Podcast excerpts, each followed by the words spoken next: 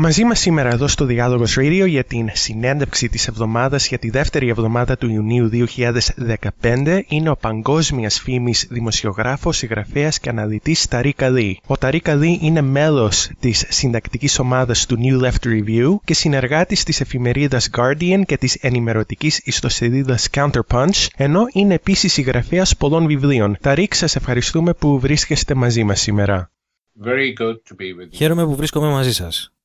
Για να ξεκινήσουμε, υπήρχαν πολλές ελπίδες και προσδοκίες για το ΣΥΡΙΖΑ μετά από την εκλογή του και εσείς είχατε εκφράσει αισιοδοξία στην αρθρογραφία σας για το τι θα μπορεί να επιφυλάζει η κυβέρνηση ΣΥΡΙΖΑ για την Ελλάδα. Από τότε όμως έχετε υιοθετήσει μια πιο επικριτική στάση προς το ΣΥΡΙΖΑ. Πώς θα αξιολογούσατε τους πρώτους μήνες διακυβέρνησης του ΣΥΡΙΖΑ; everyone was, uh, of course, hoping that they would be able to do much more. I, I'm perfectly aware. Όλοι διατηρούσαν ελπίδες ότι ο ΣΥΡΙΖΑ θα μπορούσε να έχει καταφέρει πολλά περισσότερα. Κατανοώ σε πόσο δύσκολη θέση βρίσκεται η κυβέρνηση και το πόσο δύσκολη θα ήταν η κατάσταση για οποιοδήποτε αριστερό κόμμα που θα εκλεγόταν σε οποιαδήποτε ευρωπαϊκή χώρα σήμερα. Καθώς θα αντιμετώπιζαν δυνατούς εχθρούς που δεν επιθυμούν να δουν οποιοδήποτε ριζοσπαστικό πολιτικό ή οικονομικό μοντέλο να πετυχαίνει ή έστω να κάνει κάποια βήματα πρόοδου. Θα προτιμούσαν να το καταστρέψουν με οποιοδήποτε κόστος. Και πιστεύω ότι η Ευρωπαϊκή Ένωση, η Γερμανία, που είναι δυνατότερο παίκτης στην Ευρωπαϊκή Ένωση σήμερα και επίσης οι Ηνωμένες Πολιτείες αυτό ακριβώς επιδιώκουν. Οι Ηνωμένες Πολιτείες παίζουν το ρόλο του καλού αστυνόμου ή τουλάχιστον του λιγότερου αυστηρού αστυνόμου. Ενώ οι Γερμανοί παίζουν το ρόλο του κακού αστυνόμου και είναι αυτοί που επιβάλλουν τις πολιτικές που εφαρμόζονται στην Ευρώπη. Το λέω αυτό για να είμαι ξεκάθαρος. Γνωρίζουμε ποια είναι τα προβλήματα και γνωρίζουμε ότι υπάρχει μεγάλη καμπάνια εναντίον του ΣΥΡΙΖΑ εντός Ευρωπαϊκής Ένωσης. Ο τρόπος με τον οποίο έχει αντιμετωπιστεί είναι απλά εσχρός. Τότε γιατί είμαι επικριτικός; Η κριτική μου βασίζεται στην άποψή μου ότι ο ΣΥΡΙΖΑ θα πρέπει να γνωρίζει ότι αυτή θα ήταν η αντίδραση της Ευρώπης. Κατά τη γνώμη μου, ο ΣΥΡΙΖΑ έχει σπαταλήσει πολύτιμο χρόνο ταξιδεύοντας σε όλη την Ευρώπη για συναντήσεις με πολιτικά πρόσωπα και πρωθυπουργούς που δεν ήταν ποτέ στο πλευρό του και που σε πολλές περιπτώσεις όπως αυτή του Ολάντ, για παράδειγμα, έκαναν εκστρατεία εναντίον του. Επίσης, η ιδέα του ότι θα μπορούσε να αποσπάσει άλλα κράτη-μέλη της Ευρωπαϊκής Ένωσης από την επιρροή της Γερμανίας ήταν τρελή και εν τέλει δεν έγινε. Ήταν πολύ απίθανο ότι θα το κατάφερε αυτό ο ΣΥΡΙΖΑ. Καθώ ακόμα και χώρες που έχουν υποστεί τις βαθύτερες επιπτώσεις της οικονομικής κρίσης όπως η Ιρλανδία ή η Πορτογαλία ήταν εξαιρετικά επικριτικές προς το ΣΥΡΙΖΑ. Καθώς αυτές οι χώρες έχουν αποδοθεί εξ ολοκλήρους στις πολιτικές της Γερμανίας. Όσο για το τι πιστεύω ότι θα μπορούσε να κάνει ο ΣΥΡΙΖΑ, η άποψή μου είναι ότι η κυβέρνηση του ΣΥΡΙΖΑ, που ήταν δημοκρατικά εκλεγμένη και που παρουσίαζε φρέσκες πολιτικές προτάσεις, θα έπρεπε μετά από τον πρώτο γύρο διαπραγματεύσεων να απευθυνθεί απευθείας στον ελληνικό λαό. Ο ΣΥΡΙΖΑ ισχυρίζεται ότι δεν μπόρεσε να το κάνει αυτό επειδή το περιεχόμενο των διαπραγματεύσεων ήταν μυστικό. Αλλά γνωρίζουμε πολύ καλά ότι δεν ισχύει αυτό, καθώς οι Financial Times και άλλες εφημερίδες γνωρίζουν ακριβώς τι γίνεται στις διαπραγματεύσεις. Ενώ αυτές οι εφημερίδες έχουν πληροφοριοδότες, η δική μας πλευρά δεν ενημερώνεται καθόλου. Οπότε αυτό ήταν ένα πρόβλημα, ότι ο ΣΥΡΙΖΑ δεν ενημέρωσε τον ελληνικό λαό για το τι πραγματικά συμβαίνει. Το δεύτερο πρόβλημα και το σημαντικότερο κατά τη γνώμη μου ήταν ότι ο ΣΥΡΙΖΑ προσποιούνταν ότι σημείωνε πρόοδο, ενώ αυτό δεν έγινε στην πραγματικότητα. Πολύ λίγη πρόοδος σημειώθηκε. Ένα παράδειγμα πρόοδου ήταν ότι η κυβέρνηση ανακοίνωσε ότι δεν επέτρεπε τα στέλη της ε, Τρόικας να παρευρεθούν στα Υπουργεία και τις κρατικές υπηρεσίες για να επιβλέπουν, λέγοντας ότι όλα θα πρέπει να γίνονται μέσω της ελληνικής κυβέρνησης, η οποία θα αποφάσιζε τι θα γινόταν και τι δεν θα γινόταν. Αυτή ήταν μια αλλαγή σε σχέση με τις πρακτικές της προηγούμενης κυβέρνησης, αλλά δεν αρκεί. Η Ελλάδα βρίσκεται πλέον σε κρίσιμο σταυροδρόμι, καθώς πολύ φοβάμαι ότι δεν θα κερδίσει αυτά που ζητάει στις διαπραγματεύσεις. Οπότε οι επιλογές που απομένουν είναι η πλήρη υποταγή στι απαιτήσει Ευρώπης, η ρήξη ή και η στάση πληρωμών. Όμως, με τις κινήσεις της, η κυβέρνηση του ΣΥΡΙΖΑ θα βρεθεί σε πιο αδύναμη θέση στην περίπτωση που θα επιλέξει την δεύτερη επιλογή. Καθώς δεν έχει ενημερώσει τον ελληνικό λαό για το τι πραγματικά έχει συμβεί τους τελευταίους τέσσερις μήνες. Αυτή είναι η μεγάλη κριτική μου προς το ΣΥΡΙΖΑ και η μεγάλη ανησυχία μου όσο αφορά την κατάσταση που επικρατεί στην Ελλάδα.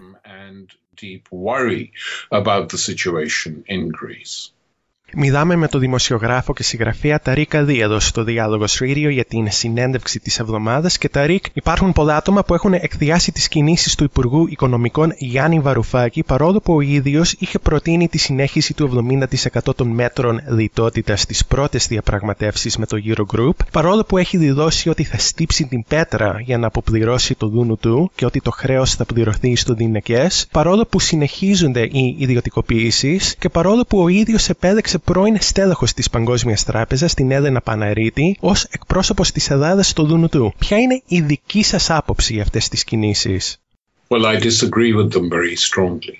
Uh, especially the privatizations, which people hate. It's money being made. Θα σας πω ότι διαφωνώ κάθετα με αυτές τις κινήσεις και ιδίως ε, τις ιδιωτικοποιήσει. Είναι λαομίσιτε και ουσιαστικά αποτελούν τρόπο με τον οποίο μπορούν να κερδοσκοπήσουν κάποιοι εναντίον της Ελλάδας. Με αφορμή βεβαίως την κρίση. Ο ΣΥΡΙΖΑ είχε επικρίνει το πρόγραμμα ιδιωτικοποιήσεων πριν από τις εκλογές και είχε δεσμευτεί ότι δεν θα το συνέχιζε. Ο Γιάννης Βαρουφάκης, τον οποίο τον έχω γνωρίσει στο παρελθόν, είναι ένας έξυπνος οικονομολόγος, αλλά δεν είναι καλός πολιτικός. Και είναι πολύ στενόμυαλος. Δεν διαθέτει καθόλου στρατηγικό όραμα και αυτό είναι πολύ λυπηρό. Δεν συμφωνώ με αυτές τι κινήσεις που αναφέρατε. Χαρακτηριστικό παράδειγμα είναι η επιλογή της Ελένας Παναρίτη, η οποία είναι πρώην τσιράκι του Πασόκ. Νομίζω ότι αυτό που προσπαθεί να κάνει ο ΣΥΡΙΖΑ είναι να κινηθεί προς το κέντρο. Να δείξει στον κόσμο ότι κάνει ό,τι μπορεί, ότι είναι κεντρό κόμμα και ότι παρόλα αυτά πάλι δέχεται ασφικτικές πιέσεις από τους Ευρωπαίους. Όμως δεν νομίζω ότι κανένας άνθρωπος εντός Ελλάδας έχει αυταπάτες για το τι προσπαθεί να κάνει η Ευρώπη. Το θέμα είναι ότι ο ΣΥΡΙΖΑ δεν μπορεί να συνεχίζει να παίζει αυτά τα παιχνίδια. Πρέπει να κάνει μια επιλογή. Και αν υποκύψει ο ΣΥΡΙΖΑ, πρέπει να εξηγήσει στον ελληνικό λαό τους λόγους. Θα μπορούσε να πει ότι αυτή η υπόκυψη αποτελεί ο μόνος συμβιβασμός που μπορούσε να επιτευχθεί παρόλο που αυτή η κίνηση θα είναι εξαιρετικά επικίνδυνη. Καθώς θα υποδείξει στην υπόλοιπη Ευρώπη ότι οι εκλογές δεν αλλάζουν απολύτως τίποτα και ότι συνεπώς δεν υπάρχει λόγος συμμετοχής στις εκλογές. Αυτό θα έχει μεγάλες επιπτώσεις για άλλα ριζοσπαστικά κινήματα στην περιοχή της Μεσογείου και αλλού. Εννοείται φυσικά ότι εγώ δεν χαίρομαι για αυτές τις εξελίξεις. groups in the Mediterranean region and elsewhere. So I, of course, I'm, you know, not at all happy about this. Ύστερα από πέντε χρόνια διτότητας στην Ελλάδα, είναι ξεκάθαρο ότι αυτές οι πολιτικές δεν αποδίδουν. Κατά τη δική σας γνώμη, πού οφείλεται αυτή η συνεχής αιμονή της Ευρωπαϊκής Ένωσης, της Γερμανίας και της Τρόικας υπέρ της διτότητας; I think the reason is political, really, because no serious economist Πιστεύω ότι οι λόγοι είναι πολιτικοί. Κανένας σοβαρός οικονομολόγος, τουλάχιστον κατά τη γνώμη μου, πιστεύω ότι αυτές οι πολιτικές μπορούν να πετύχουν. Και μιλάω για συστημικούς οικονομολόγους, ιδίως από τις ΗΠΑ, αλλά ακόμα και από οικονομολόγους ε, που γράφουν για τους Financial Times, που ισχυρίζονται ότι αυτές οι πολιτικές δεν θα αποδώσουν, ότι είναι καταστροφικές και ότι πρέπει να χαραχθεί μια νέα πορεία.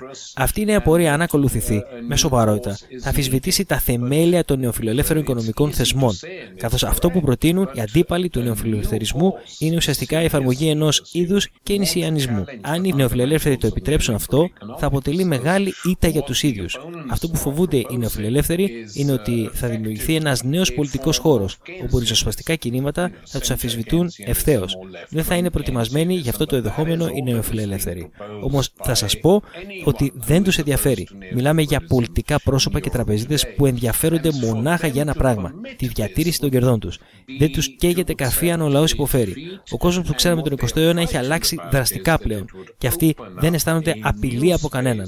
Οπότε, αν δεν ακολουθεί μια επαναστατική αναστάτωση ή κάποια εξέγερση, θα συνεχίσουν να λειτουργούν με τον ίδιο τρόπο. Γι' αυτό έχουν τόσο σημασία εξελίξεις στην Ελλάδα σήμερα. Παρόλο που δεν είναι ακόμα αργά, η κυβέρνηση του ΣΥΡΙΖΑ έπρεπε ήδη να έχει πει στον ελληνικό λαό ότι αυτές είναι οι επιλογές που υπάρχουν στο τραπέζι και ότι θα διοργανώσει δημοψήφισμα με ένα απλό ερώτημα αν πρέπει να παραμείνουμε στην Ευρώπη πάση θυσία. Αυτό είναι το ερώτημα που πρέπει να τεθεί προς τον ελληνικό λαό. Αν οι Έλληνες πούν όχι και τα πολιτικά στελέχη της Ευρωζώνης συνεχίσουν τις παράλογες απαιτήσεις τους προς την Ελλάδα, τότε θα νομοποιηθεί μια ενδεχόμενη απόφαση αποχώρησης της Ελλάδας από την Ευρωζώνη. Πρέπει να πει η κυβέρνηση στους Έλληνες πολίτες ότι αυτές είναι οι επιλογές, ότι κέρδισε τις εκλογές για να πολεμήσει για κάτι καλύτερο από αυτά που προτείνουν οι Ευρωπαίοι. Ότι βρίσκεται η χώρα σε πολύ δεινή θέση και ότι αυτές είναι οι προτάσεις της. Μου φαίνεται ότι οι Ευρωπαίοι είναι πολύ σίγουροι ότι η Ελλάδα θα υποχωρήσει εν τέλει. Αν διαβάσετε το γερμανικό και το γαλλικό τύπο, δεν πιστεύουν ότι θα υπάρξει μια μεγάλη αντίσταση από την Ελλάδα και αυτό θα οδηγηθεί σε κρίση τόσο στις χώρες του Ευρωπαϊκού Νότου όσο και το ίδιο το ΣΥΡΙΖΑ. They don't think there's going to be any uh, too much resistance, and that will create a crisis inside Greece itself and within Syria. Μιλάμε με τον δημοσιογράφο και συγγραφέα Ταρίκ Αδί εδώ στο Διάλογος Radio για την συνέντευξη της εβδομάδας και Ταρίκ, ποιες ήταν οι επιπτώσεις της εμπλοκής του Διεθνούς Νομισματικού Ταμείου στις οικονομίες χωρών σε ιστορικό επίπεδο; Υπάρχει παράδειγμα χώρας που κατάφερε να ξεπεράσει μια οικονομική κρίση και να επιστρέψει σε ρυθμούς ανάπτυξης μέσω των πολιτικών που επιβάλλει το Δουνουτού; No, on the contrary, uh, it's it's put these countries in an even worse crisis. It's heightened. Όχι, αντιθέτως, οι πολιτικές ε, του Διεθνούς Νομισματικού Ταμείου έχουν οδηγήσει αυτές τις ε, χώρες σε ακόμα χειρότερη κρίση, αυξάνοντας την ανισότητα και καταστρέφοντας το κοινωνικό κράτος. Η μόνη ήπειρος όπου υπήρξε αντίσταση εναντίον του Διεθνούς Νομισματικού Ταμείου, μετά από πολλές δεκαετίες βέβαια, είναι η Νότια Αμερική. Η Αργεντινή αρνήθηκε να αποπληρώσει το χρέος της και ήρθε εν τέλει σε συμφωνία με τους δανειστές για την αποπληρωμή ενός μικρού ποσοστού του αρχικού ποσού. Η Βενεζουέλα κατώθησε μια πολιτική εξέγερση διαμέσου της κάλπης και ανέλαβαν την εξουσία πολιτικής δυνάμεις που κατέστρεψαν τα κόμματα που είχαν υπακούσει στις ε, διαταγές του Διεθνούς Νομισματικού Ταμείου. Επίσης, η Βολιβία και εν μέρει ο Ισημερινός αντιστάθηκαν. Η Λατινική Αμερική κατάφερε να αντισταθεί, αλλά αυτό δεν έχει συμβεί στην Ευρώπη. Γι' αυτό υπάρχει τόσο προσοχή προς το ΣΥΡΙΖΑ και τους ποντέμους στην Ισπανία. Ο ρόλος του Διεθνούς Νομισματικού Ταμείου είναι να υπερασπίζει το ορθόδοξο οικονομικό δόγμα της εποχής, τι δεκαετίε του 40, του 50, του 60 και τις αρχές του 70. Το Διεθνές Νομισματικό Ταμείο προωθούσε τον Κέινσιανισμό. Εφόσον όμως άλλαξαν οι οικονομικές αντιλήψεις της Ουάσιγκτον, ακολούθησε νέα συνένεση και επικράτησε ο νεοφιλελευθερισμός, οι ιδιωτικοποιήσει και η εισβολή του ιδιωτικού κεφαλού στο κοινωνικό κράτος. Αυτό το δόγμα προωθεί το Διεθνές Νομισματικό Ταμείο τις τελευταίες δεκαετίες. Το Διεθνές Νομισματικό Ταμείο ποτέ δεν εφαρμόζει πολιτικέ που είναι προ όφελο τη χώρα στην οποία προσφέρει δανειοδότηση. anything that is in the interests of the countries to whom they are lending money. I mean, Greece is a case in point. Το 2010 κυκλοφόρησε το βιβλίο σας με τίτλο The Obama Syndrome, όπου ασκήσατε έντονη κριτική στην κυβέρνηση του Μπάρακ Ομπάμα επειδή συμπεριέλαβε στο κυβερνητικό επιτελείο του τους αρχιτέκτονες της παγκόσμιας οικονομικής κατάρρευσης, επειδή συνέχισε το λεγόμενο πόλεμο κατά της τρομοκρατίας και επειδή συνέχισε τις φοροαπαλλαγές για τους πλούσιους που είχε περάσει η κυβέρνηση Bush. Κατά τη γνώμη σας υπάρχουν ομοιότητες ανάμεσα στην κυβέρνηση Ομπάμα και την κυβέρνηση του ΣΥΡΙΖΑ όσον αφορά τις υποσχέσεις τους προς τους ψηφοφόρους και τις κινήσεις τους μετά την εκλογή τους; No, I don't. And I think it's foolish to compare Tsipras to Obama. I mean, Obama is the leader όχι, δεν ε, πιστεύω ότι υπάρχουν ομοιότητες. Ο Ομπάμα είναι ο ηγέτης της μοναδικής υπεριαλιστικής δύναμης παγκοσμίως, ανήκει σε ένα πολιτικό κόμμα που έχει εφαρμόσει αυτές τι υπεριαλιστικές πολιτικές για πολλές δεκαετίες. Είναι ο ηγέτης ε, του μεγαλύτερου στρατού παγκοσμίως και εγώ προσωπικά δεν πίστεψα ποτέ τις υποσχέσεις του Ομπάμα. Οπότε νομίζω ότι είναι λιγάκι υπερβολικό να συγκρίνουμε τον Ομπάμα με τον Τζίπρα. Ο Ομπάμα ήταν ένας ε, αποτελεσματικός πολιτικός, κατάφερε να εκλεγεί, αλλά οι περισσότερες υποσχέσεις του ήταν ανούσιες. Ο νόμος που πέρασε για την υγεία με την υποστήριξη των ασφαλιστικών και φαρμακευτικών εταιριών, ίσως να αληθεύει ότι ο συγκεκριμένος νόμος βελτίωσε ή τουλάχιστον ενδέχεται να βελτιώσει την πρόσβαση στην υγεία για κάποιους πολίτες. Αλλά αυτό δεν είναι ακόμα σίγουρο. Εκτός αυτού όμως δεν έχει κάνει απολύτως τίποτα που δεν θα έκανε ο ίδιος ο Μπούς. Και έτσι έχει συνεχίσει τις πολιτικές που έχουν ακολουθήσει οι ΗΠΑ τις τελευταίες δεκαετίες. Οπότε η διαφορά σε σχέση με την Ελλάδα είναι μεγάλη. Ο ΣΥΡΙΖΑ απαρτίζεται από διάφορες δυνάμεις της αριστεράς και είναι ένας συνασπισμός όπου υπάρχει εσωτερικός διάλογος και που όπως στην ε, τελευταία συνεδρία της Κεντρικής Επιτροπής του η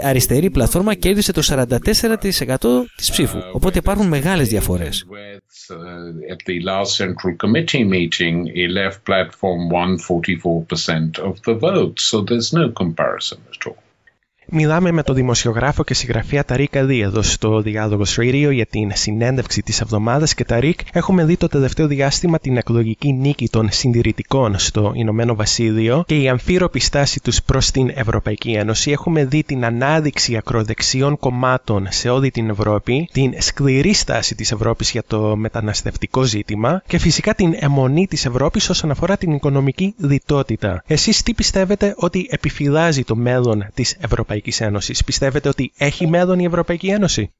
Well, the big problem, I think, is, and here the left, by and large, all over Europe, το μεγάλο πρόβλημα, κατά τη γνώμη μου, είναι ότι η Ευρωπαϊκή Αριστερά δεν μεταδίδει ένα ξεκάθαρο μήνυμα προς τους πολίτες.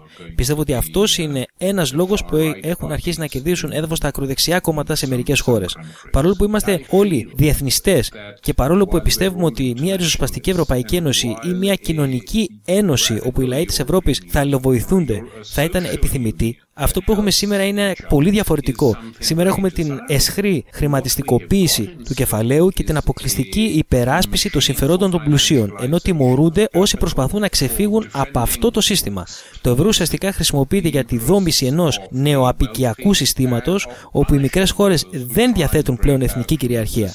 Χαρακτηριστικό παράδειγμα αποτελούν οι χώρες των Βαλκανίων πλην της Σερβίας, που δεν έχει ενταχθεί ακόμα σε αυτό το σύστημα. Η Ιρλανδία, η Πορτογαλία και άλλες σχετικά μικρές χώρες δέχονται ισχυρές πιέσεις για να προωθήσουν τις ιδιωτικοποιήσεις και να εφαρμόσουν τις λεγόμενες μεταρρυθμίσεις που στην ουσία είναι οπισθοδρομικές πολιτικές που προωθούν τα συμφέροντα των τραπεζικών και των δισεκατομμυριούχων εις βάρος εργατικής τάξης και των φτωχότερων στρωμάτων. Αυτή είναι η Ευρωπαϊκή Ένωση πλέον, ένας μηχανισμός που ισχυροποιεί την επιρροή του κεφαλαίου στην πολιτική με αποτέλεσμα να διακινδυνεύει η ίδια η δημοκρατία. Κατά τη γνώμη μου, η Ευρωπαϊκή Ένωση είναι πλέον ένας ιδιαίτερα αντιδραστικός θεσμός. Αυτό είναι πλέον ξεκάθαρο και φαίνεται ότι το γεγονός ότι φοβάται η Ευρωπαϊκή Ένωση το δικαίωμα του λαού να ψηφίσει.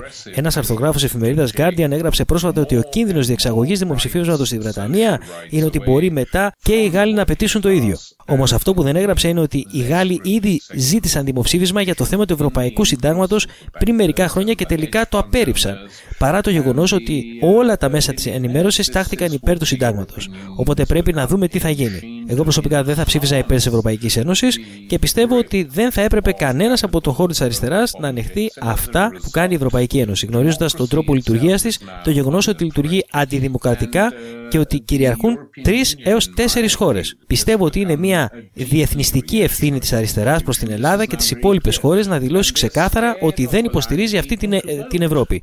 Και όσον αφορά την Ευρωπαϊκή Ένωση, κρίνοντας από τον τρόπο με τον οποίο η Γερμανία έχει αντιμετωπίσει την Ελλάδα, πιστεύω ότι θέλει να τεθεί η Ελλάδα εκτός Ευρωπαϊκής Ένωσης και ότι επίσης δεν θα τους ενοχλούσε αν οι Βρετανοί ψηφοφόροι επίσης επέλεγαν την έξοδό τους από την Ευρώπη. Α, αν και δεν είμαι σίγουρος ότι αυτό θα γίνει τελικά. Ωστόσο, αυτό το ενδεχόμενο δεν φοβίζει τη Γερμανία, καθώς θα συνεχίσει την ίδια πάγια οικονομική πολιτική της και θα της δώσει την ευκαιρία να αναδιοργανώσει την Ευρωπαϊκή Ένωση όπως θα ήθελε, μειώνοντας ακόμα περισσότερο την επιρροή των μικρότερων χωρών που εντάχθηκαν στην Ευρωπαϊκή Ένωση με τη βοήθεια των ΗΠΑ και του Ηνωμένου Βασιλείου για να κοντράρουν την κυριαρχία της Γερμανίας. Πιστεύω πως αυτή τη στιγμή υπάρχει ένας έντονος διάλογος στους κύκλους γερμανικής ελίτ για το πώς θα πρέπει να αναδιοργανωθεί η Ευρωπαϊκή Ένωση. Αυτή είναι η δική μου αντίληψη για το τι γίνεται αυτή τη στιγμή. and debate within the German elite as to what is the best way to, to restructure the European Union. So they are not that bothered. That's my reading of the situation. Εκφράσατε νωρίτερα την πρότασή σας για διεξαγωγή δημοψηφίσματος στην Ελλάδα όσον αφορά την παραμονή ή μη της χώρας στην Ευρωζώνη. Τι άλλο πιστεύετε ότι θα έπρεπε να κάνει η ελληνική κυβέρνηση αλλά και ο ελληνικός λαός; Well, I think the Greek people, you know, the government is very popular. We shouldn't have any doubt about that. Η κυβέρνηση γνωρίζει ότι υπάρχει σημαντικό ποσοστό του ελληνικού λαού που υποστηρίζει την παραμονή της χώρας στην Ευρωζώνη και που στηρίζει ακόμα και τον Αλέξη Τσίπρα και αυτό επηρεάζει την πολιτική της. Πιστεύω ότι αυτός είναι ο λόγος που δεν έχει δημιουργηθεί ένα σχέδιο Β της κυβέρνησης.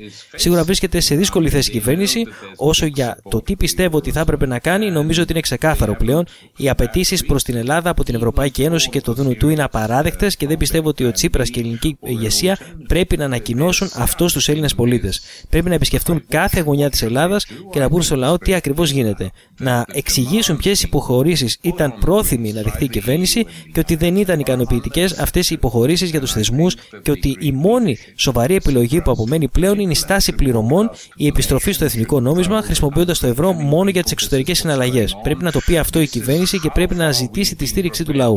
Δεν ξέρω όμως αν θα γίνει αυτό μπορεί στο τέλος οι ίδιοι οι θεσμοί να αναγκάσουν την Ελλάδα να αποχωρήσει υπό τις χειρότερες πιθανές προποθέσει και χωρίς χρόνο προσαρμογής. Ο χρόνος θα δείξει. I don't know whether this is going to happen. It, they might be forced to do it in the worst possible circumstances without any preparation at all, but we shall see. Μιλάμε με τον δημοσιογράφο και συγγραφέα Ταρίκ Αδίαδο στο Διάλογο Radio για την συνέντευξη της εβδομάδας και Ταρίκ κλείνοντας πείτε μας μερικά λόγια για την επερχόμενη επίσκεψή σας στην Ελλάδα για το φεστιβάλ Resistance.